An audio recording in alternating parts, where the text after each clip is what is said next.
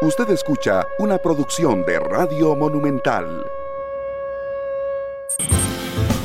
La radio de Costa Rica, 12 de la tarde, 35 minutos. Muchas gracias por estar con nosotros. Yo soy Randall Rivera y les agradezco enormemente que nos acompañen en Matices. Hoy en horario especial hay jornada de fútbol, así es que hemos adelantado los horarios. Igual que martes, miércoles, jueves y viernes, Matices esta semana ha sido todos los días prácticamente de 12.30 a 2 de la tarde. Así es que muchísimas gracias por estar con nosotros. Hoy invité a otro de los candidatos presidenciales de cara a las elecciones 2022. En este caso es el candidato presidencial del partido que se fue a segunda ronda contra el PAC en las elecciones pasadas. Es el candidato presidencial de Restauración Nacional, don Eduardo Cruxan. Don Eduardo, bienvenido a Matices. ¿Cómo le va? Muy bien, usted, Randall. Qué gusto eh, estar nuevamente en esta, en esta cabina. Eh, hacía ratos que no podíamos estar acá y pues hoy podemos estar nuevamente en esta agradable cabina conversando con usted sobre temas nacionales. Solo a la distancia podíamos estar. De hecho, para las personas que nos están viendo, don Eduardo y yo estamos a dos metros, un poquito más. De hecho, eh, por eso estamos transmitiendo por recuadros. Eh, eh, digo, para poder estar aquí, pero realmente, don Eduardo, muchas gracias. Es una de las pocas entrevistas presenciales que estamos arrancando y le, le agradezco mucho. Yo, yo lo conozco, a usted y por supuesto que hay mucha gente que lo conoce. No, y además, y además tenemos todo el esquema de vacunación. Los dos. Eh, eso es muy importante. Completos, completos. Este, don Eduardo, cuénteme por favor a mí y a la audiencia, desde su infancia, por favor, ¿quién es Eduardo Cruxan? Bueno, Eduardo Cruxan nació en un pueblito que antes se llamaba Waldec y que hoy se llama 28 millas de Matina. Es el octavo hijo de una, de, de una familia de cuatro hombres y cuatro mujeres nacidos en forma alterna, de manera que nací en el en la alternancia de género. Eh, hijo, hijo de, padre carpintero, madre ama de casa, que supo lo que es la pobreza y pienso inclusive la pobreza extrema, porque nos tocó ir al, a la escuela y en algunas oportunidades al colegio sin desayuno, porque comprenderás que los ingresos de un carpintero era muy difícil que pudiera alcanzar para 10 personas, mi madre, mi padre y sus, y sus ocho hijos. Entonces a mí me tocó vivir todo eso y a mis hermanos también. Y a través de las oportunidades que ofrecía esa Costa Rica a través de la educación, todos fuimos a la escuela, al colegio, algunas de mis hermanas a la, lo que se llamaba la normal de Heredia, en aquel tiempo, hoy la Universidad Nacional, otros a la Universidad de Costa Rica, eh, y todos nos hicimos profesionales. Y pudimos vencer el, flagelo de la, de la, pobreza a través de la educación eh, y de las oportunidades que nos ofreció este país. Yo estudié en, en escuela pública como todos mis hermanos. ¿Cuál era la escuela? En la Escuela General Tomás Guardia de Limón. Después hice parte de la secundaria en el Colegio Diurno de Limón hasta el tercer año. El cuarto año me vine, me vine y estuve en el colegio eh, de padres, de los padres capuchinos en, el, en Cartago, ahí por el puente Bailey de Cartago, el seráfico salesiano de los padres capuchinos. Estuve un año ahí Y el quinto año lo saqué en el, en el colegio José Joaquín Vargas Calvo en San Pedro a la par de la universidad. Y después ingresé a la universidad a estudiar derecho, donde gracias a que fui becado 11, donde me daban la alimentación, me pagaban los libros y me daban algún recurso para los, para los pases, pude hacerme licenciado en Derecho en el año 1984. Eh, de manera que eh, yo crecí, soy, soy evidencia de aquella Costa Rica de oportunidades, aquella Costa Rica segura, aquella Costa Rica eh, de paz y de prosperidad. Y, y Randall, esa ha sido una de las razones eh, que me llevaron a, a proponer mi nombre a los costarricenses para ser presidente de la República. Porque nadie me puede contar a mí de lo que es la pobreza. Nadie me lo puede contar. Y le digo lo siguiente. En aquellos años cuando uno era estudiante de secundaria, en el mes de diciembre, durante las vacaciones de tres meses que existían en aquel entonces, uno iba a trabajar para ganarse la platita para la ropa de, de diciembre. Y a mí me tocó trabajar en la bomba de gasolina, siendo menor de edad, porque en aquel entonces se, podía, en la bomba de gasolina de don Danny Halins, vendiendo gasolina, era pistero en aquel entonces, en mis vacaciones de tres meses. Y me tocó también aprender aquí en San José, aprender sastrería, eh, que era digamos que el oficio que le, que le permitía a uno eh, extraer y al mismo tiempo ir a la universidad. Entonces yo eh, cosía, cosía, le hacía pantalones, hacía sacos, hacía corbatas, chalecos, etcétera, etcétera. Incluso yo le hacía la ropa, alguna ropa a la que hoy es mi esposa Janet, en aquel, en aquel entonces. De manera que me tocó este, trabajar en diferentes cosas, al igual que mis siete hermanos y hermanas, para salir adelante. Y todos, gracias a esa Costa Rica de oportunidades, al esfuerzo de nuestros papás, a los principios y valores que nos inculcaron, eh, nos hicimos hombres de bien. Tan es así que mi hermano Clinton Cruikshank fue diputado en el primer gobierno de Oscar Arias y fue vicepresidente de la Asamblea Legislativa. Y a mí, pues yo fui presidente municipal eh, en Limón, fui presidente del primer equipo de Limón cuando se llamaba Sodeli. eh, me tocó ser presidente muchas veces en, en la escuela eh, de, del aula, en, en, colegio, de la Asociación de Estudiantes Universitarios Limonenses y eh, me tocó ser presidente de los festejos populares de Limón.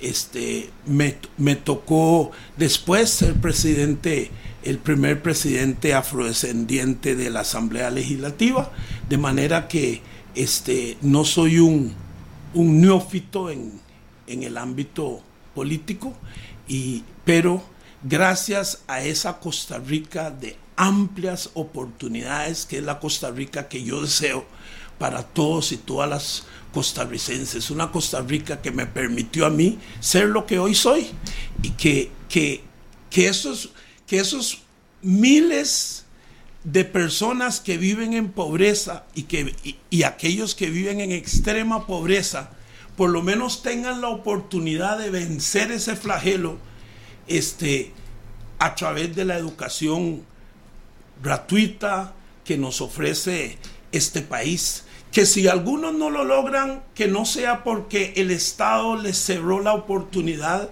sino porque ellos no, no han querido o no han, no han querido esforzarse o por distintas razones han, han debido desistir, pero que no sea por falta de oportunidades. Necesitamos restablecer aquella Costa Rica de amplias oportunidades para todos y para todas. Don Eduardo, ¿cuándo, ¿cuándo se metió a la política? yo me metí a la política desde los tiempos de, mi juventud. Eh, yo nací en el ámbito político en el Partido Unidad Social Cristiana. Fui a la juventud de ese partido cuando Víctor Morales incluso era presidente de la juventud.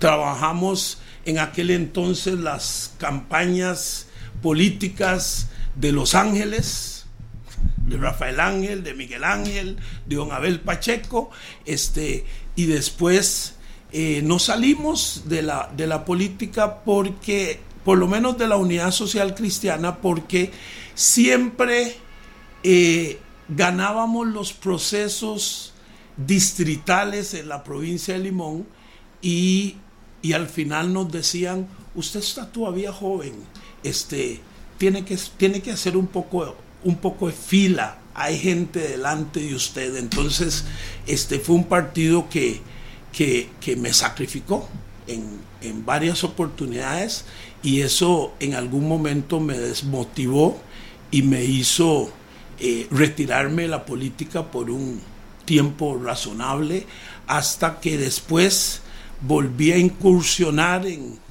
en la política a través del, del partido al que pertenezco hoy y el partido que me hizo diputado, el Partido Restauración Nacional. ¿Cómo se dio ese acercamiento con Restauración? Se dio que eh, en una oportunidad don Carlos Avendaño, que tenía una relación muy, tiene una relación muy cercana con mi hermano Clinton Cruxan. Y en una de esas conversaciones que tuvieron, don Carlos le decía, este, voy a, quiero, quiero convertir el partido en un partido eh, nacional y necesito buscar algunas, algunas personas que tengan conocimiento político en la, en la provincia de Limón. Y Clinton le dijo, yo tengo un hermano que él ahora está muy desmotivado con la política, pero que ha sido un, buen político, este, ¿por qué no hablas con él a ver si quiere participar? Y don Carlos habló conmigo en, en varias oportunidades, le dije que no, que no tenía, que no tenía interés de regresar al ambiente político, y, y pero él fue, él fue bastante eh, insistente y me buscó en diversas oportunidades. Yo le dije, bueno, vamos a, vamos a, presentarle su propuesta a la familia y vamos a ver eh, qué quiere, si la familia quiere que volvamos a andar en esos, en esos caminos. Y, y al final este, decidimos pertenecer al Partido Restauración Nacional y más adelante nos ofrecieron la candidatura a la diputación eh, por la provincia de Limón. ¿Eso fue en ese periodo, en el de 2018, 2017, 2016? El, el, es decir, el, el acercamiento con él fue antes de ese periodo pero posterior, pero el ofrecimiento sí fue en ese periodo. Ok, ok, en, en 2014, digamos, ya, ya usted estaba en restauración. Digamos que, digamos que, este, no para el proceso electoral del 2014, sino, sino después. Despuésito, despuésito. O sea, la, primera, el primer proceso electoral que usted enfrenta con restauración es el que... es 2018 y sale diputado. Así es. ¿Cuál, es su relación con don Carlos? Porque, porque, don Eduardo, yo creo que no es un secreto para usted, pero hay mucha gente que dice que Restauración Nacional es de Carlos Avendaño, como Movimiento Libertario era de Otto Guevara, más o menos en esa relación. Bueno, yo, yo, no, yo no puedo compartir esa, esa apreciación de las personas porque los partidos políticos en Costa Rica no tienen dueños.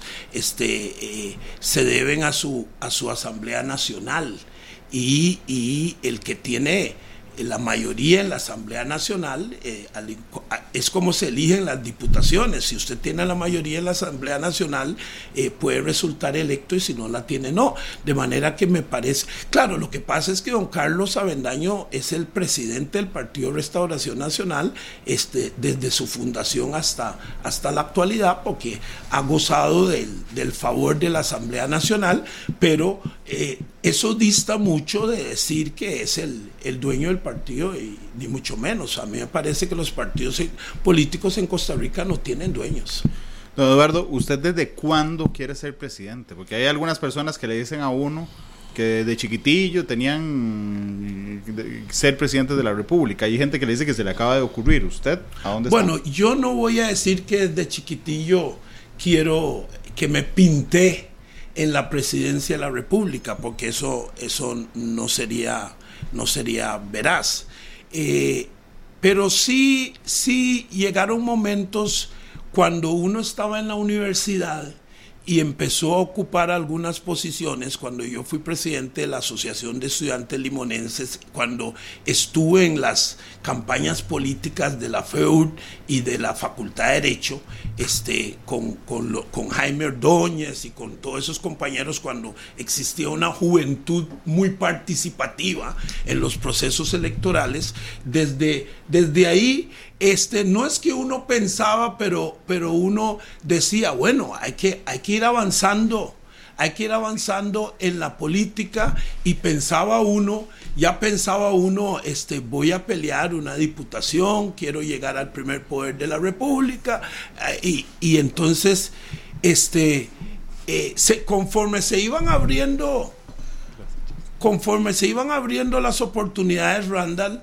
este, uno se iba eh, poniendo metas más, más ambiciosas. Don Eduardo, yo lo presenté como el candidato presidencial del partido que quedó de segundo lugar en las elecciones anteriores. Así es. Y aquí va, digo, lleva mucho de fondo, pero se lo voy a, preguntar simplemente. ¿Quién quedó de segundo en las elecciones anteriores? ¿Restauración Nacional o Fabricio Alvarado? Bueno, yo creo que este que el, el único canal, el único canal de participación en los procesos electorales de este país es a través de los partidos políticos. Eh, las personas no se pueden inscribir como tales, de tal manera que eh, sin duda alguna quien quedó en segundo lugar, eh, quien quedó en primer lugar en la primera ronda y en segundo de la segunda ronda fue el Partido Restauración Nacional. Su respuesta es muy inteligente, pero usted sabe a dónde voy. Es si, si Fabricio Alvarado es, era en esa elección más grande que Restauración Nacional? Yo creo que sí, creo que el, que el partido no tiene de miembro la cantidad de votos que obtuvo don Fabricio. Si era más grande y, después volvieron, digamos, a tener el tamaño que tenían antes, o se hizo enorme Restauración Nacional en, en la elección anterior, don Eduardo. Bueno, le voy a decir lo siguiente, Randall. Vea, Fabricio Alvarado eh, abandonó Restauración Nacional y después de que él abandonara Restauración Nacional, fuimos uno de los dos únicos partidos en el país que, los, que en el proceso de, las municipales inscribimos candidaturas en los 82 cantones. Eso habla, y, y, ya se había ido Fabricio Alvarado, y lo hicimos solo con el partido, con otro de los partidos grandes. Eso habla de que el partido es, un partido, es un partido grande. Este, y para mí sería muy lamentable que un partido dependa de personas.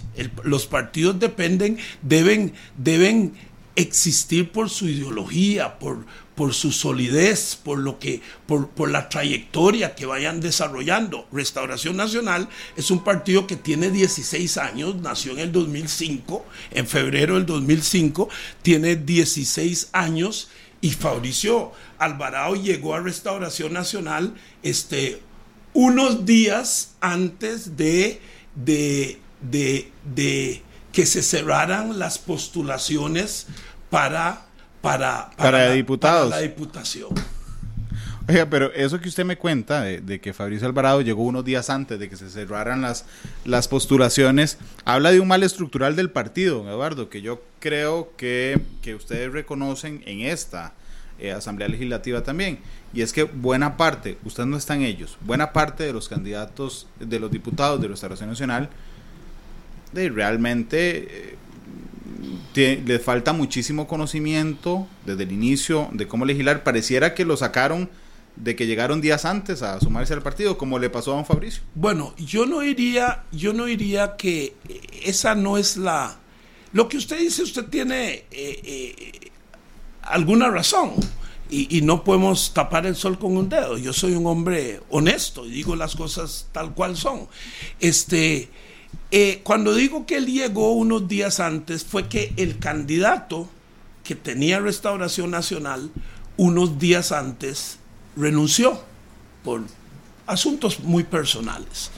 Este, que era Reinaldo Salazar, este renunció y entonces este, se buscó un candidato rápidamente y alguien recomendó por ahí a, a Fabricio y todo eso, y así fue como se dio.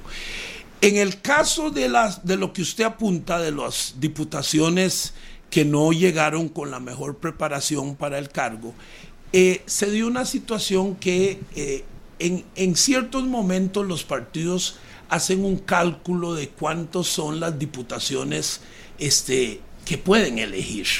Y entonces se esperaba una cantidad menor a la que sacaron, a la que se, se obtuvo, y entonces eh, vamos a llamarlo como a la, a, la tica.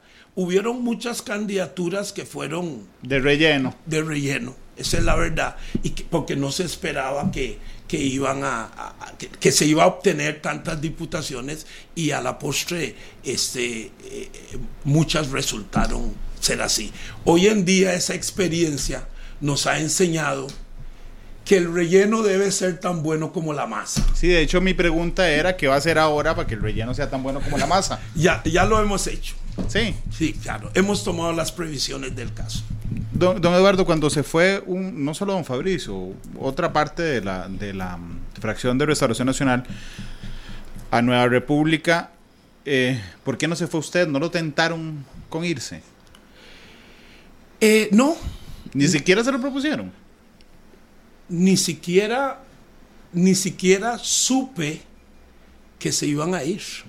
Es decir, eh, yo me di cuenta a través de los, de los medios de comunicación en la noche. ¿En serio? Así es. No tengo. Randall, si algo tengo. No, no, yo sé, usted siempre me dice eso. Es que yo aborrezco la mentira. Yo, no voy a yo sé, siempre me dice eso. Yo soy un hombre que habla con la verdad siempre, porque yo aborrezco la ¿Y qué le pareció que se fueran?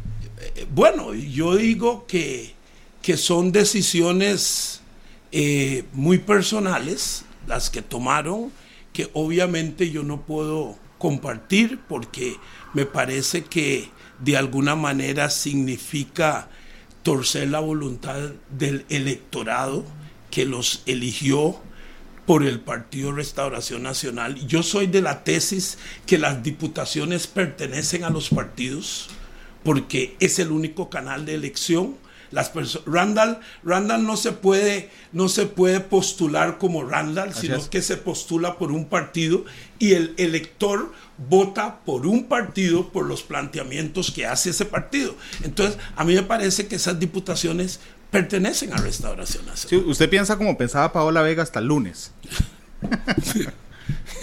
bueno, este, yo, yo no sé cómo pensaba Paula Vega, pero... Sí, porque le firmó el proyecto. Por, supuesto, que quiere decir que pensaba así ahora. Ah, entonces me dijo, mira, es que lo leí por arriba. Bueno, yo creo que es una salida, este... Normalmente cuando las personas se ven en ciertas situaciones, siempre dicen, eh, no leí o, lo, leí, lo, leí, muy light. Eh, ni modo, es parte de... Don Eduardo, ¿a dónde vive ahora? Sin, sin, no dirección exacta, por supuesto, pero ¿a dónde vive? Bueno, yo vivo, yo vivo en dos lugares, para decirlo de esa manera. Porque mi familia, mi familia eh, vive en Limón. Eh, mi esposa vive en Limón. En, ¿Usted tiene dos hijos? Este, cuatro. ¿Cuatro hijos? Sí, señor. En la investigación, hay que arreglar esa página del tribunal. Es que yo hice la investigación y aparecen dos. No, tengo cuatro hijos. Yo, tengo tres, tres hijos y una hija.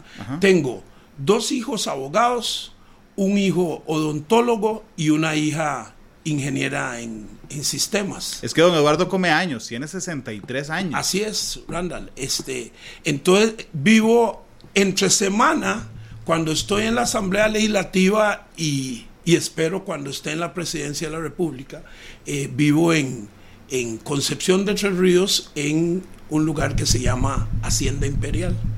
Ajá este, en condominios Hacienda Imperial. Y en Limón, pues vivo en la casa donde tengo treinta y pico de años de, vivir. le, pregunto, le pregunto porque quería saber dónde se siente en casa.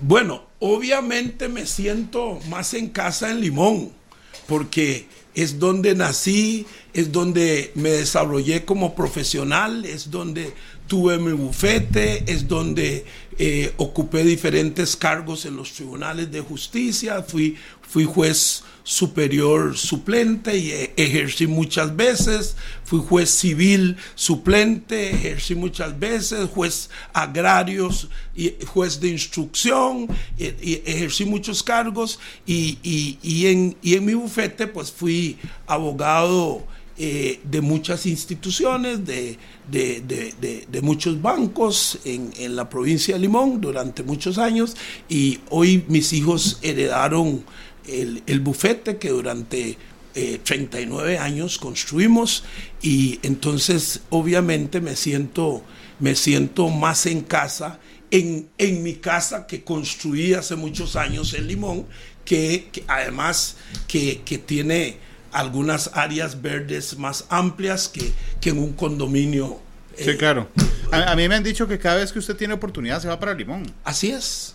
Eh, así es, porque este, me voy a estar con mi, con mi familia. Y ahora, y ahora si usted sabe a qué horas viajar, eh, llegar a Limón es, sumamente rápido. Si, si, viaja a las horas adecuadas. Si viaja durante el día, pues dura 5 o 6 horas. Y si no cierran la, y, si, no, cierran... la carretera. Pero si viaja, si viaja a ciertas horas ya de la noche, este, es sumamente rápido. ¿Qué, le pareció la y qué le dejó la experiencia de ser presidente legislativo? Bueno, me, me dejó la gran experiencia de saber que soy un hombre eh, capaz de luchar contra las adversidades más grandes. Porque a mí me tocó, Randall, ser presidente del, del, Congreso en uno de los periodos más complicados de toda la historia de la Asamblea Legislativa, si no el más complicado, eh, porque me tocó enfrentar toda clase de situaciones, desde eh, asumir la presidencia con la asamblea sesionando en un 20%, solo el plenario, sin las comisiones, sesionando en el Museo de los Niños y las Niñas, eh, solo llegando casi que a votar sin, sin mayor discusión. Y yo dije, esto no puede ser. La Asamblea Legislativa no puede estar sesionando un 20% tengo que poner, tenemos que poner a la Asamblea Legislativa a sesionar al menos en un 80%, si no el 100%.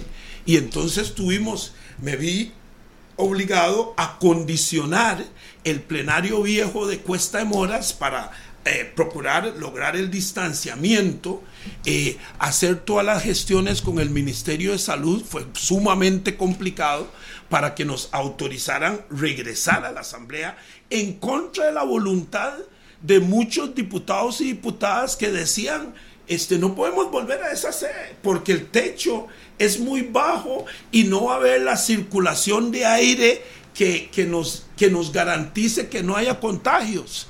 Y, contra todo eso, este, nos llevamos la Asamblea Legislativa nuevamente a Cuestamoras, echamos a andar las comisiones, porque si no hay comisiones no van a haber proyectos maduros para, para que lleguen al plenario para la discusión. Entonces, eso, esa fue la primera pelea que tuvimos que dar. La segunda pelea que tuvimos que dar fue eh, este. Eh,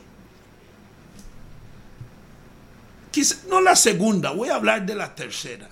La tercera pelea que tuvimos que dar, eh, que enfrentamos, fue cuando se presentó la, la nota para, para la destitución o no de la defensora de los habitantes, que eso fue complicadísimo por toda la situación del caso UPAC. Y tuvimos que darle el manejo a, esa, a, ese trámite, a ese procedimiento que no, que no ha establecido un procedimiento eh, del todo claro en, la ley de la, de la Defensoría de los Habitantes, entonces tuvimos que echar mano a, servicios técnicos para que nos eh, instruyera cuál era la fórmula de llevarlo a cabo y bueno, al final resultó que, eh, que la señora defensora se mantuvo en el cargo. Posterior a eso nos tocó eh, ver el caso de la reelección del, del magistrado presidente de la Corte Suprema de Justicias, que por situaciones de vieja data habían eh, eh, un amplio grupo de diputados que, que, estaban... Que no lo querían. Que no lo querían. Sí, porque piensan que es el presidente del sindicato judicial. ok, entonces que no lo querían. Entonces fue un trámite complejo y desgastador.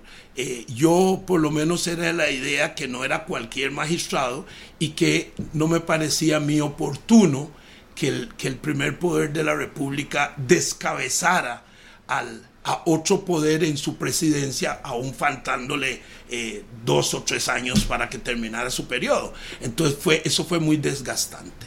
Después de eso nos tocó eh, el traslado del edificio que fue sumamente complicado.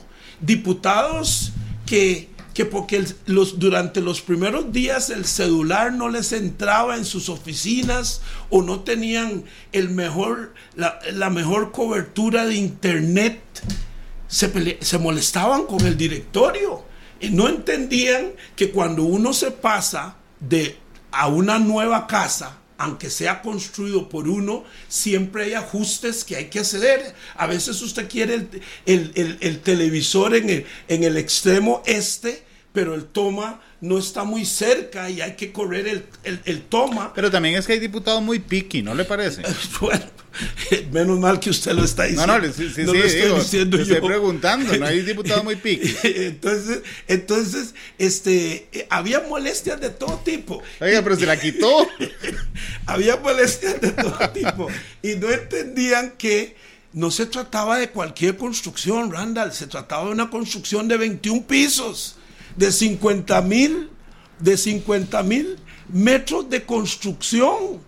Y entonces que había que irle haciendo ajustes y eso fue sumamente complicado. Pero este, fuimos saliendo de ello hasta que logramos este, hacerlo todo e inaugurar el, edificio. Después nos tocó la lucha esta de que si el presidente comparecía o no a la asamblea por el caso de la UPAC nos, tocó manejar toda esa situación que fue un pleito en la Asamblea Legislativa, nos tocó manejar todo el tema de empleo público, que el, tema de empleo público que tenía 400 y pico de mociones y tuvimos que acumular mociones en contra del, criterio de muchos diputados, hacer esa, hacer esa acumulación que posteriormente la sala dijo que el procedimiento empleado en el manejo del tema de empleo público fue perfecto.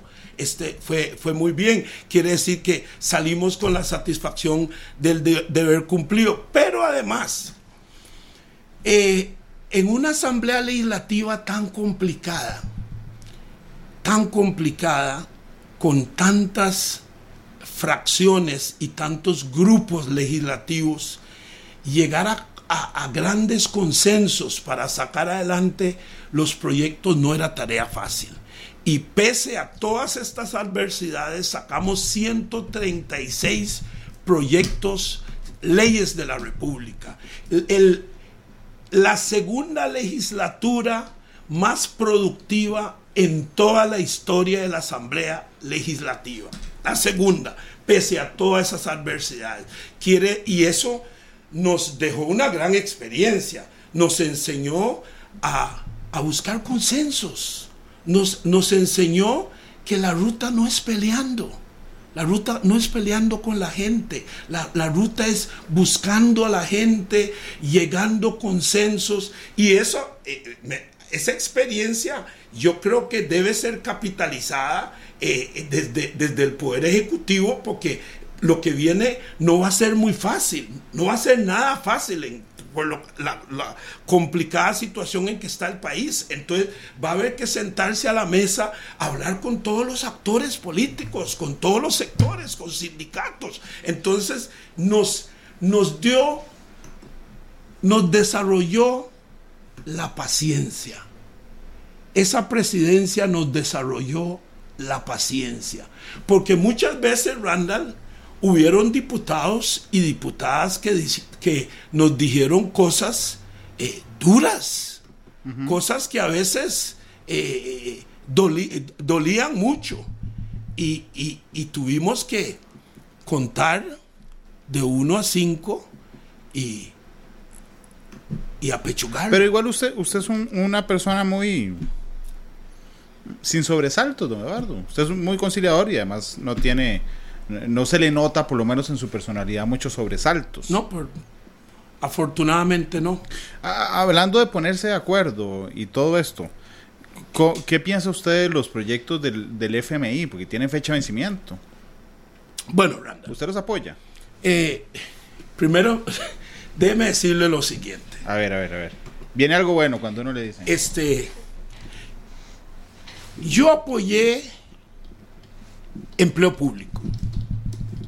Apoyé empleo público en toda su extensión y apoyo el proyecto de empleo público, porque creo que este país necesita una ley marco de empleo público para todo el sector público, aunque esté en familias, en distintas familias, pero que necesita una ley de empleo público. Para, en primer lugar, eliminar tantas odiosas diferencias salariales que existen entre funcionarios públicos del mismo rango, con las mismas antigüedades y con salarios tan diferentes. Por ejemplo, yo conozco un chofer en una de las municipalidades más pobres de este país que gana 3 millones y pico de, colones mensuales, cuando el promedio del salario de un chofer en el resto de las municipalidades, si, si acaso alcanza 400 eh, mil colones. Entonces, ese tipo de cosas eh, deben terminarse. Entonces yo apoyé esa ley de empleo público y la sigo apoyando este, desde la Comisión de Asuntos Constitucionales. Ayer sesionamos y ya este, empezamos a, a trazar la ruta para hacerle las enmiendas a la ley de empleo público.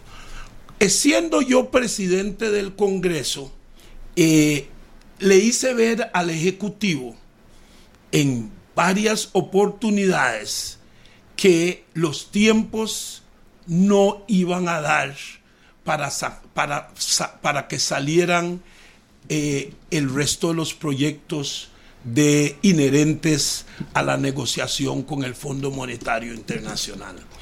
Y eh, les hice ver que debieran buscar un plan B. Y sin embargo, eh, hicieron caso omiso a mis recomendaciones y hoy, hoy en día, eh, el proyecto Estrella, que es empleo público, pues ahí está. Esperamos sacarlo de la Comisión de Asuntos Constitucionales en los próximos 22 días a lo más, pero el resto de los proyectos eh, se quedaron empantanados en las diferentes comisiones al punto que les cayó la guillotina. Claro. Al punto que les cayó la guillotina. Y entonces ahora eh, eh, las comisiones tendrán que que votarla sí o no sin, sin mayor discusión y, sin, y sin, sin, sin el derecho de enmienda.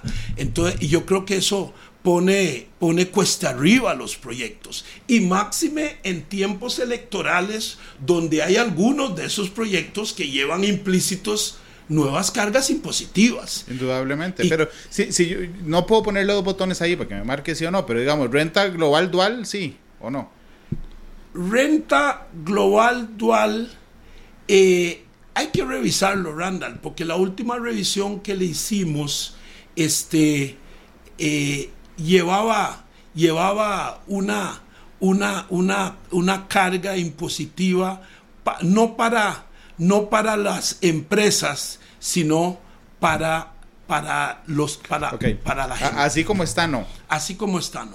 ¿Impuesto a premios de lotería?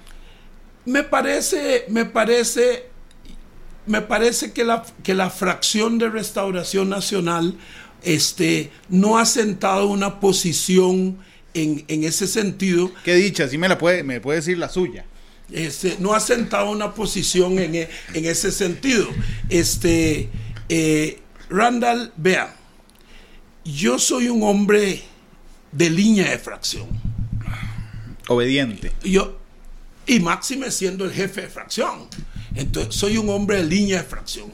No acostumbro a asumir posiciones este, personales, y, y, sino que yo prefiero tener discusiones amplias en medio de la fracción y que sea en el ámbito de la fracción por la mayoría. Pero, esa, pero don Eduardo, esa tibieza no le resta puntos como candidato presidencial.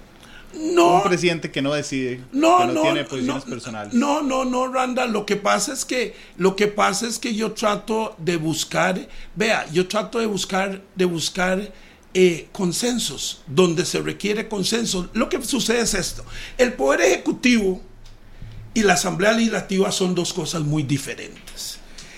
El que llega a la asamblea legislativa tratando, creyendo que llevando sus posiciones personales va a salir frustrado. ¿Por qué? Porque hay 57 voluntades y usted necesita por lo menos de la mayoría para pasar un proyecto. Entonces, el que cree que puede llegar, como en la empresa privada, a decir, hágase esto, hágase lo otro, o hágase lo otro, no tiene la menor idea de lo que es la Asamblea Legislativa. En la Asamblea Legislativa, si usted no tiene una gran capacidad de buscar consensos, no saca ni un solo proyecto. ¿Ok? En el Ejecutivo es muy diferente. En el Ejecutivo las decisiones las toma el presidente. Entonces, el que no toma las decisiones es por falta de liderazgo. Son, son, son, son rutas muy diferentes. Ok, de los dos botones que tiene ahí, sí o no, impuesto a la lotería, ¿votaría sí o votaría no? Usted. Eh, impuesto a la lotería, vea, Randall, le voy a decir lo siguiente. Eh, yo, yo soy de la tesis que el que nada tiene, una persona no tiene nada. Compró un pedazo de lotería por ahí, o un entero, lo que compró, y se ganó un premio. Me parece que en, las circunstancias en que está el país, las circunstancias en, el, en que está el país, no debería sentirse dolido en dar un aporte solidario para contribuir a sacar al país adelante. Ok, eso es sí. Bueno, usted es el que está diciendo. No, no, hombre, pero usted es el que va a votar. pero escoja un botón, don Eduardo.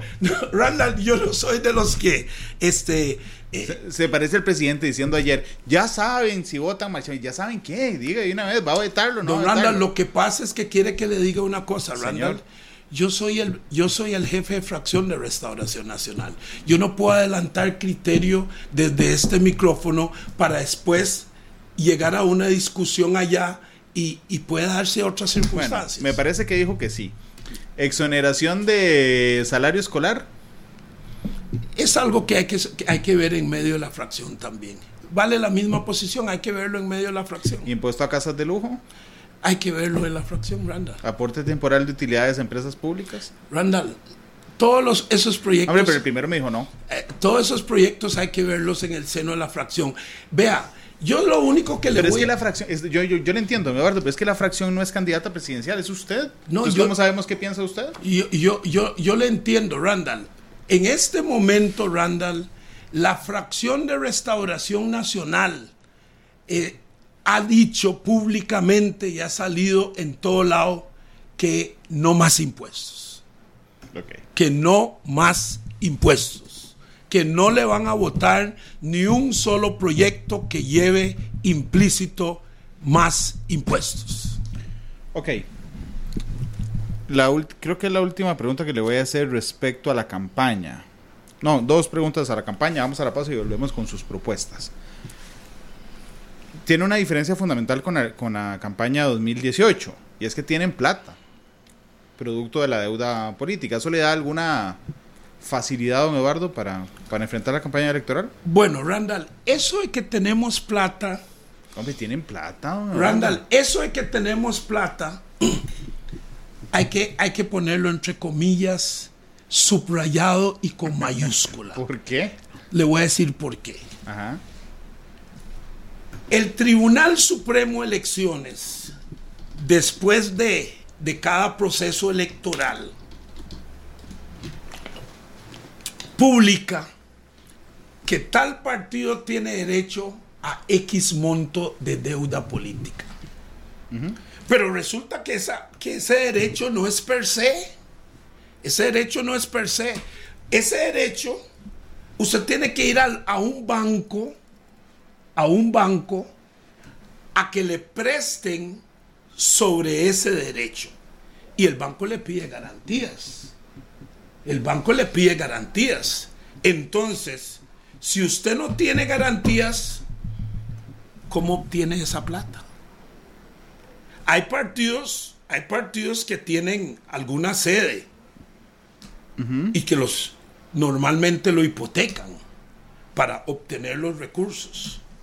Pero si usted no tiene una garantía real o no tiene eh, las garantías, digamos, personales, pagar eso, letras de cambio, usted no tiene acceso a ese dinero, aunque tenga un derecho.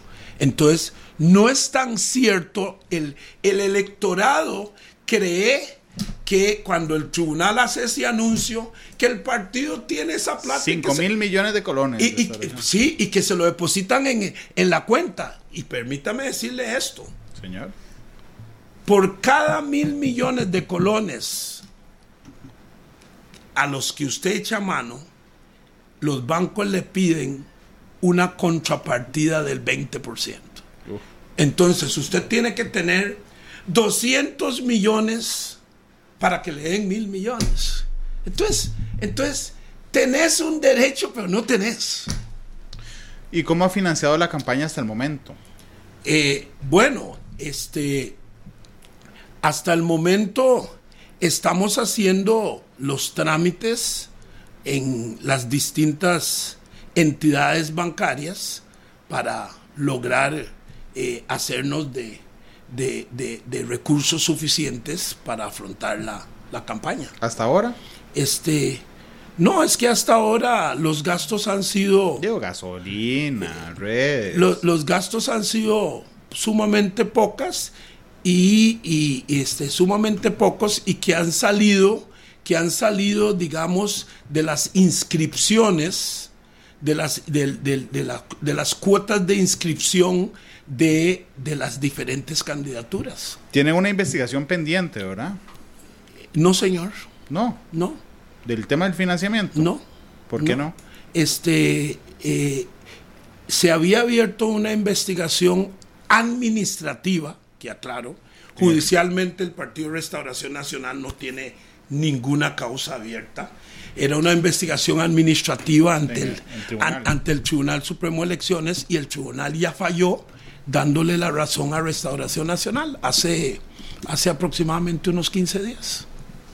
Entonces están tranquilos ahí. Estamos muy tranquilos. No hay ninguna investigación abierta. Porque hay, eh, curiosamente, más allá de la investigación que efectivamente es administrativa, don Eduardo, eh, existe un relato público por el pleito que se dio en los manejos de platas entre Carlos Avendaño y Fabricio Alvarado. ¿Eso siente usted que le ha quedado a la gente ahí pendiente? Bueno, yo le voy a decir, yo, yo, yo no conozco las interioridades de ese asunto porque yo manejé la campaña en la provincia de Limón y eh, eh, no tuve cercanía con esa situación, pero eh, lo que conozco es lo que, lo que conocen los medios, lo mismo que han publicado los medios, y prefiero yo este, mantener cierto distanciamiento del tema y, que sean las autoridades del partido los que, los que le den el tratamiento debido. Don Eduardo, el, ya le voy a decir qué fecha. El año pasado, el 10 de febrero, el Ministerio Público abrió una, una investigación por aparente delito electoral contra Restauración Nacional, producto de la investigación del Tribunal Supremo de Elecciones. Bueno, don y Randa, yo le puedo decir que ese es el título que aparece ahí, pero cuando usted se va al contenido de lo que de la investigación que está haciendo dice que es una investigación sobre, sobre, ignorado de manera que si es sobre ignorado no es contra restauración nacional Don Eduardo, está un toquecito sacado de la manga la explicación, porque el contra ignorado es porque tiene que personalizar. Usted, como buen abogado, sabrá que no pueden hacer una investigación contra Restauración Nacional, porque es un sujeto jurídico no físico y las investigaciones penales son, son, son físicas. Y contra ignorado significa que no han logrado individualizar la persona dentro de Restauración Nacional eh, responsable aparente de algún delito. Digo, por supuesto que no va a decir, va a decir contra ignorado porque no saben quién es. ¿Y cómo avanzar una investigación contra ignorado? No se puede. Todas avanzan contra ignorado y después se individualizan. Bueno, cuando se individualice, habrá una investigación contra Restauración Nacional y contra la persona. Mientras sea, mientras el expediente diga contra ignorado,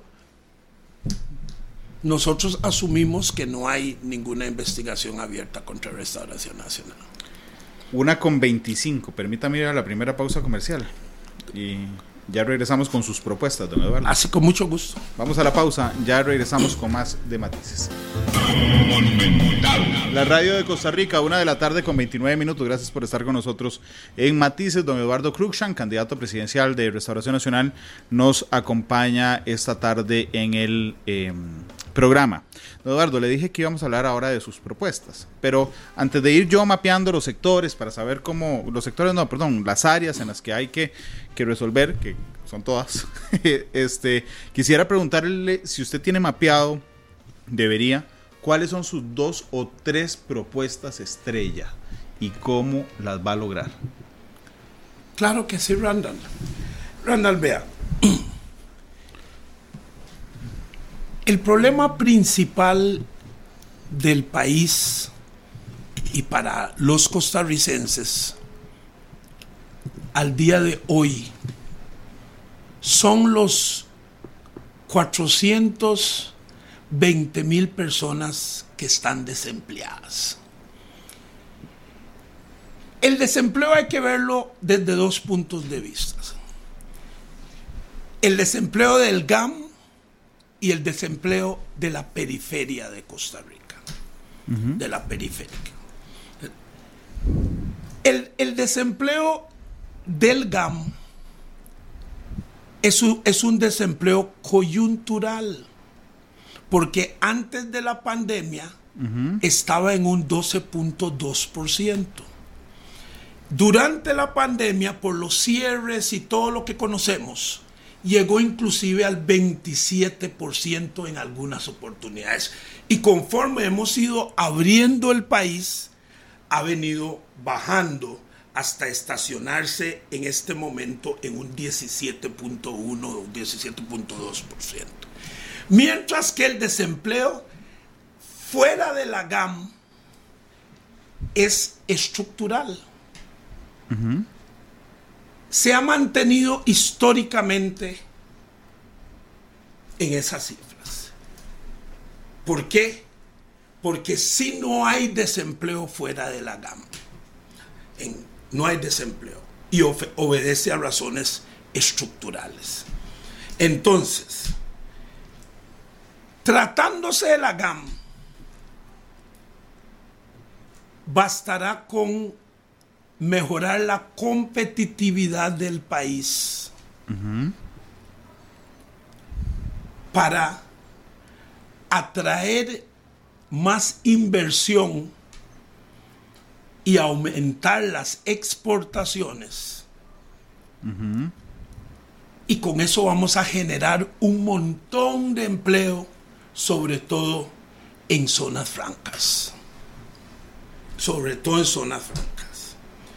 Y si a eso le agregamos, si a eso le agregamos el apoyo, el apoyo a la micro, pequeña y mediana empresa a través de apoyo técnico, a través de apoyo de, acompañamiento y sobre todo de acceso al crédito, de acceso al crédito, lograremos, lograremos que ese 97% que representa del, del parque empresarial, la microempresa, los pequeños empresarios, lograremos aumentarlo considerablemente. ¿Por qué? Porque la pandemia nos enseñó que el costarricense tiene una gran capacidad de emprendimiento. Porque vemos ahora a mucha gente emprendiendo. La señora haciendo tamales, el señor haciendo esto, todo el mundo haciendo, emprendiendo. Entonces nos demostró que somos ingeniosos y que, y que tenemos una gran capacidad de emprender.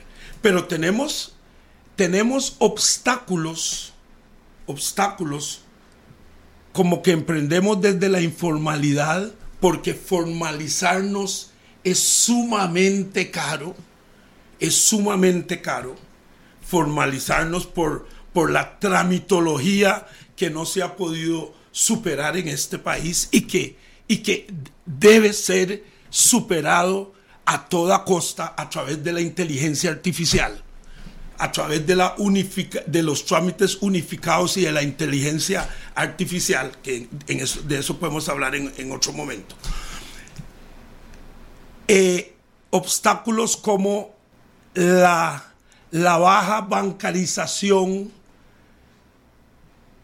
obstáculos como el poco acceso a crédito, a pesar de que Banca para Desarrollo en sus, en sus diferentes fondos tiene 400, casi 470 millones de dólares en el ocio.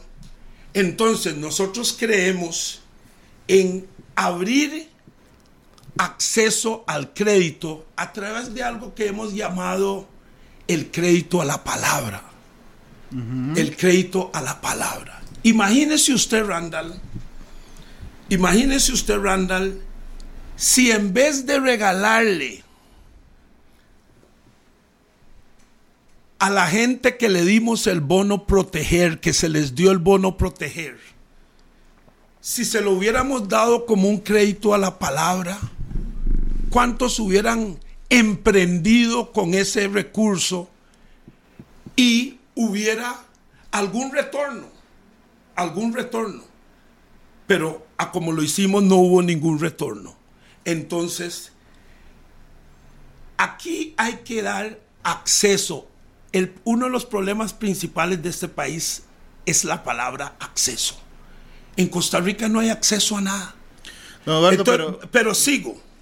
Entonces, con, resolviendo esos temas, resolviendo esos temas en la GAM, generamos empleo. Aparte de preparar a la gente realmente para el dominio del segundo y tercer idioma. Prepararlos adecuadamente porque tenemos un inventario de plazas en la GAM que no están siendo ocupados porque no tenemos la, la, preparación, la experticia para ocuparlas. Entonces necesitamos poner a las universidades que en vez de que sigan produciendo filólogos, en vez de que sigan produciendo filósofos y todas estas carreras que no tienen colocación laboral, los pongamos a producir las carreras que permitan asegurarse un empleo una vez que nos graduemos. En cuanto... Antes de que pase el en cuanto, antes de que pase el en cuanto, ¿qué es, ¿cómo funciona el crédito a la palabra? No, el crédito a la palabra lo que significa es, es un aval. Es, es la ley, es, es un aval. Este servidor ha presentado un proyecto de, ley de avales, porque al final, ¿qué es la ley de avales? La, ley de avales es que una persona, una, un joven, para irnos a los jóvenes, los jóvenes tienen proyectos brillantísimos, viables, pero cuando llegan al, sistema bancario, a Banca para Desarrollo, les dicen, tráiganos una garantía. ¿Y qué garantía va a tener un joven? Por supuesto que no tiene ninguna garantía. Lo que tiene el joven es esa excelente idea, una idea viable para emprender y lo que requiere es, un, es capital semilla para echar a andar su, su, su, su, esa idea y no tiene garantía. Entonces, el crédito a la palabra lo que significa es, es que haya un avalista que, que avale el crédito de esa persona sin ninguna garantía. Ok, pero me parece, don Eduardo, se lo digo con todo el respeto, que usted parte de la falacia de que todos los emprendimientos son exitosos. No, yo no he dicho eso, pero por eso... Por el 60% no duran 5 años. Pero por eso hay un, un, capital de riesgo. Y el 60% no dura 5 años. ¿Por qué? Porque tienen que pasar por un, por un proceso que, que yo llamo Valle de la Muerte. ¿Y cuál es el Valle de la Muerte? Empiezan en la informalidad por, por lo caro que es formalizarse y cuando ya quieren formalizarse y van por el ruta, por la ruta hacia la formalización, terminan fracasando porque la formalización es sumamente caro. Los trámites, por ejemplo, por ejemplo, Randall, y, y, en esta semana vamos a presentar un proyecto sobre eso. Por ejemplo, para todos los, para todos los negocios que usted va a emprender en este país, le piden una patente municipal, le piden un uso de suelo y una patente municipal y resulta que ahora hay muchos negocios que no tienen locales. Entonces, ¿para qué un uso de suelo? Sí, hay, local, hay muchos negocios ahora que no, que no tienen ningún local, o sea, no tienen ningún suelo. Hay muchos y le piden un permiso de funcionamiento del Ministerio de Salud. Y si son negocios que no tienen que ver nada con asuntos de salud, ¿por qué seguir pidiendo esos requisitos? ¿Por qué? Entonces vamos a presentar un proyecto de ley para que aquellos emprendimientos que no ocupan locales, porque son digitales. No tenga que pagar patente. No, no tenga que pedir uso, no tenga que sacar uso de suelo. que es una locura. Que es una locura y no tenga que pagar permiso de funcionamiento pero sí pagarlas. Por supuesto, pagar los impuestos municipales y todo lo que corresponde. Entonces, cuando pasan por ese valle de la muerte para formalizarse, porque llega la caja y la caja les dice, eh, van a la caja y dicen, vengo a, a, a, inscribirme. Y la caja les dice, ¿y hace cuánto usted empezó el negocio? Y le dicen, no, tengo cinco meses. Entonces le genero una planilla de hace cinco meses. Y eso los mató. Sí, claro. Eso los liquidó. Entonces, es, el, es la vía, el valle de la muerte hacia la formalización, lo que, lo que liquida los pequeños emprendimientos. Don Eduardo, es que aquí le están preguntando un montón, porque usted tiró el tema de su propuesta, el crédito a la palabra. Pero concreticemos, yo tengo una buena idea, no tengo garantía. Voy a un banco, pido... al, al banco al banco de a banca de desarrollo. Voy a banca de desarrollo. No tengo garantía. ¿Ok? ¿Qué pasa ahí con el crédito de la palabra? Le, un avalista lo avala. Le dan un aval. El avalista es el que corre el riesgo. El avalista es, el, es mi fiador. Es el que corre el riesgo, así es. ¿Y de dónde saca la plata para el aval? Del, del, del fondo de avales. A través de la ley de avales a, través de la ley de avales que se crea un fondo, precisamente un fondo, un capital de riesgo para correr esos riesgos. Sin contrapartida mía. Sin contrapartida suya. Así funciona la ley de avales. Y le cuento que el crédito a la palabra funciona en México, investiguelo en México, y ha sido exitoso en el tema de impulsar masivamente la, microempresa. Ha sido exitoso. Por supuesto que hay un riesgo de quienes, hay un riesgo de, gente que no va a pagar. ¿Y sabe que ganamos con eso, Randall? Ganamos con eso que la gente vuelva a tener palabra. Hace algunos años se hacían negocios con el pelo del bigote. Y en Guanacaste dicen al buey por los cachos y al hombre por su palabra. Entonces, usted no se imagina la cantidad de gente que por su palabra por su palabra, retornarían lo que han recibido de ese aval. Pero lo que quiere decir eso es dar, en, en, una palabra, lo que quiero decir cuando digo crédito a la palabra, lo que quiero decir es facilidades de acceso a crédito, sin pedir esas garantías que los jóvenes y que normalmente los emprendimientos no tienen. Don Eduardo, ¿cuál es su propuesta para... Pero déjeme terminar nada más de desarrollar y para la periferia la situación es muy diferente. Porque en la periferia no existen las condiciones para establecer eh, los parques de zona franca que sí existen en la GAM. Entonces hay que hacer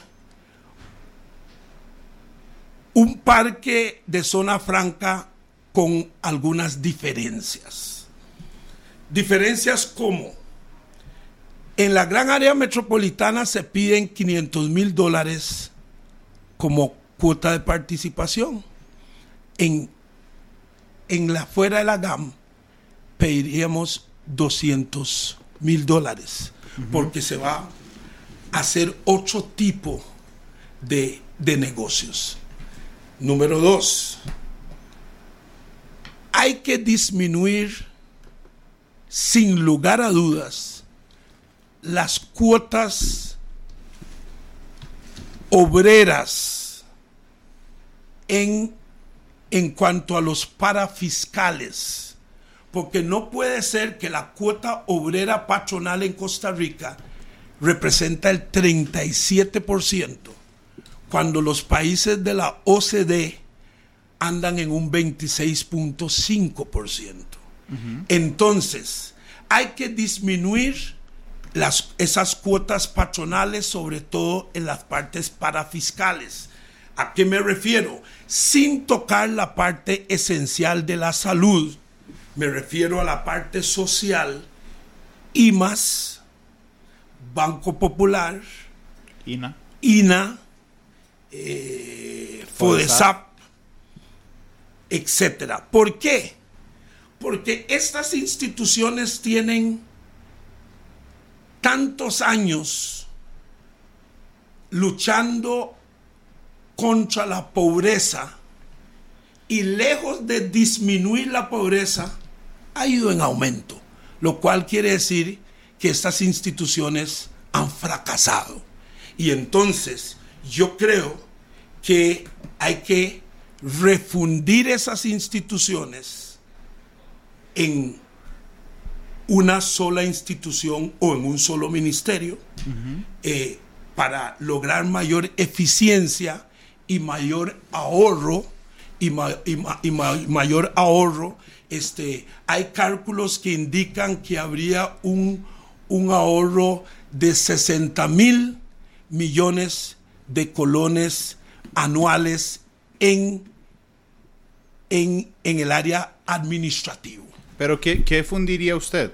IMAS, FOESAF, INA. Sí.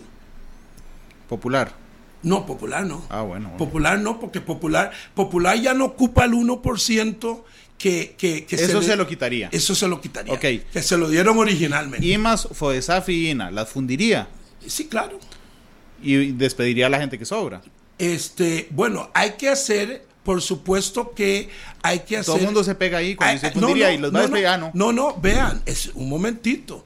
Es que usted no puede, es que yo no sé, yo no sé cuánta gente va a sobrar, si va a sobrar gente o no. pero va a sobrar gente. Bueno, no sé cuánto, pero va a eh, sobrar eh, gente. Randall, pero uno, yo no puedo anticiparme a, los hechos antes de, hacer la, la, refundición de esas instituciones. pero, lo, pero, pero, lo que yo sí sé. Pero acaba de hacerlo, me dijo los estudios dicen que, si los unimos vamos a ahorrar no sé cuánto. Por supuesto, en, el área administrativa. Entonces hay que hacer esa reforma estructural, estructural de esas, de esas instituciones de carácter social. Pero no, vamos a ver, entiendo su idea, pero creo que no se quiere, no quiere comprometerse con aceptar que lógicamente cuando usted funde hay despidos, y le va a sobrar a alguien, le va a sobrar dos de tres de recursos humanos, dos de tres de auditoría, dos de tres de Randy, Randall, en el camino, cuando se hace la, la refundición, este, eh, los resultados de la refundición serán ineludibles. Ya habrá que despedirlos. Bueno, usted es el que está diciendo eso. Yo digo que a ver, usted, sí es poco, usted sí es poco comprometido, Eduardo. Nunca se compromete. Randall. No se compromete en nada. ¿Cómo no me estoy comprometiendo? no le digo, pero va a despedir. usted dijo. Randall, es que yo me estoy comprometiendo a ser más eficiente en las instituciones del sector social. Pero lo que pasa es que usted quiere que yo me comprometa en lo que usted quiere escuchar. No, no, es que le digo, hey, va a despedir gente entonces. Eh, nos, nos, atenemos a los resultados de la refundición. una propuesta suya es fundir IMAS, INA y, eh, y, FODESAF. Ok, para disminuir los costos de, las cargas sociales para hacer, para hacer más competitivo el asunto. Después. Le queda un minuto en ese después.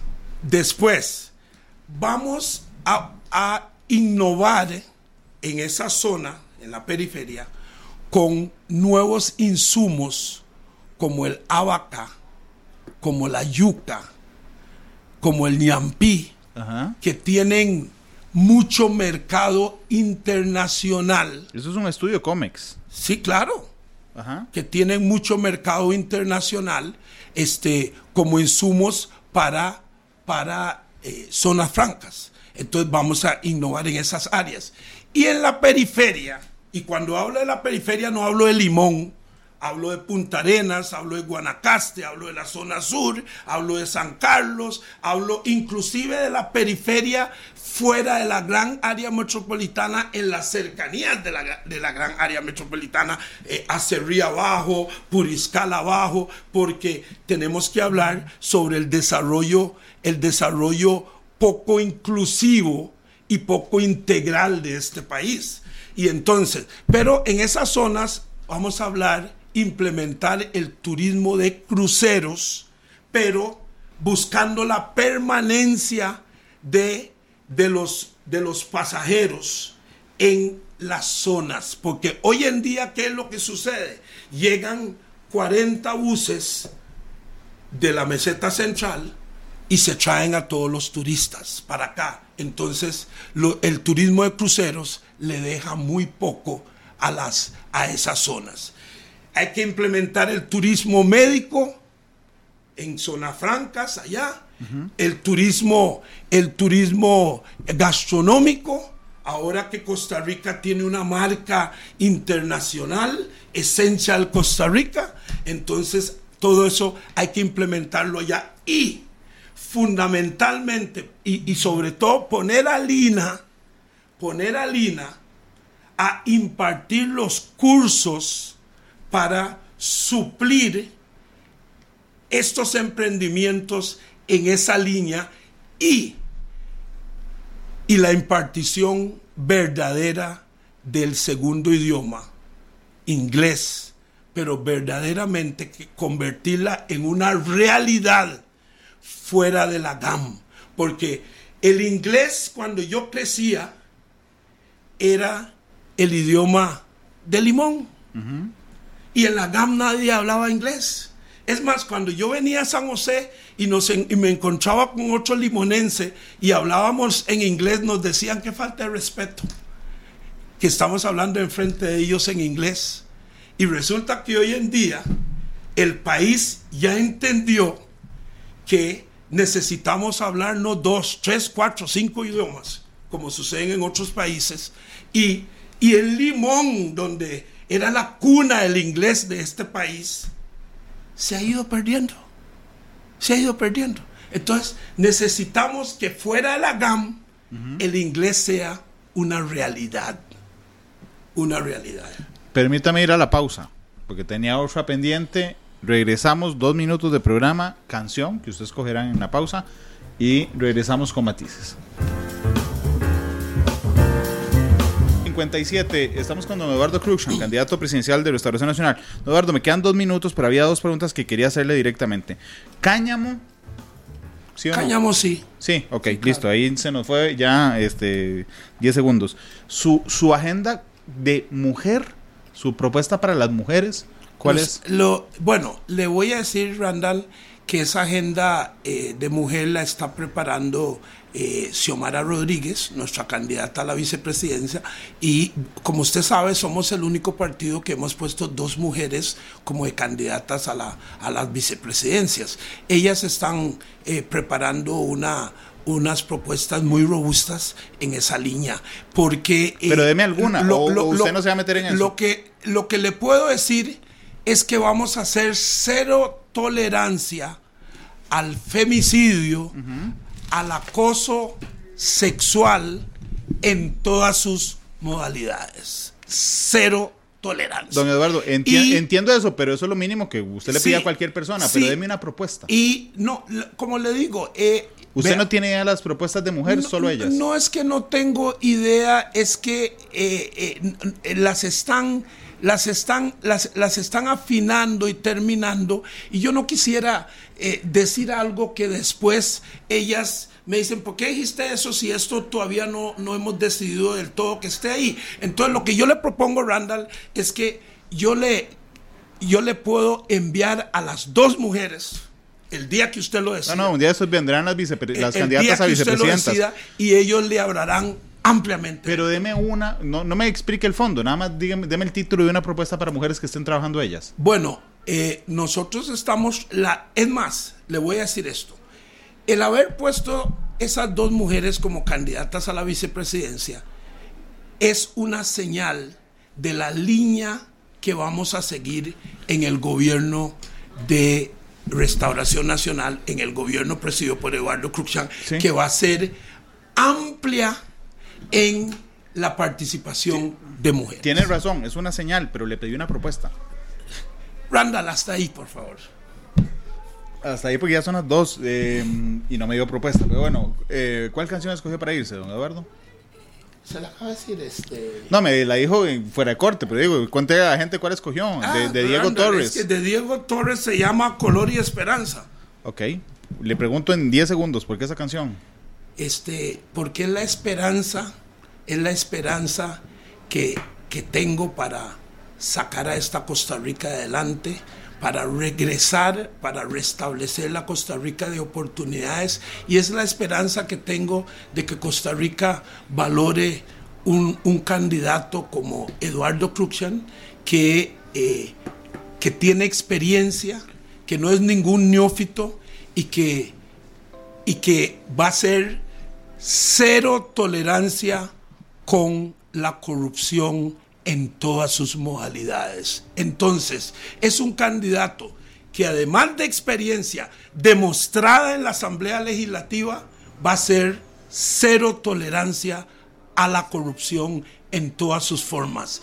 El costarricense está harto de sustracciones en las arcas públicas, harto de malversaciones, harto de malas inversiones y harto de desviaciones de los fondos del erario público. Los fondos alcanzan, si no se sustraen, no se desvían y no se mal, malinvierten. De manera que cero tolerancia a la corrupción. 2 con 1.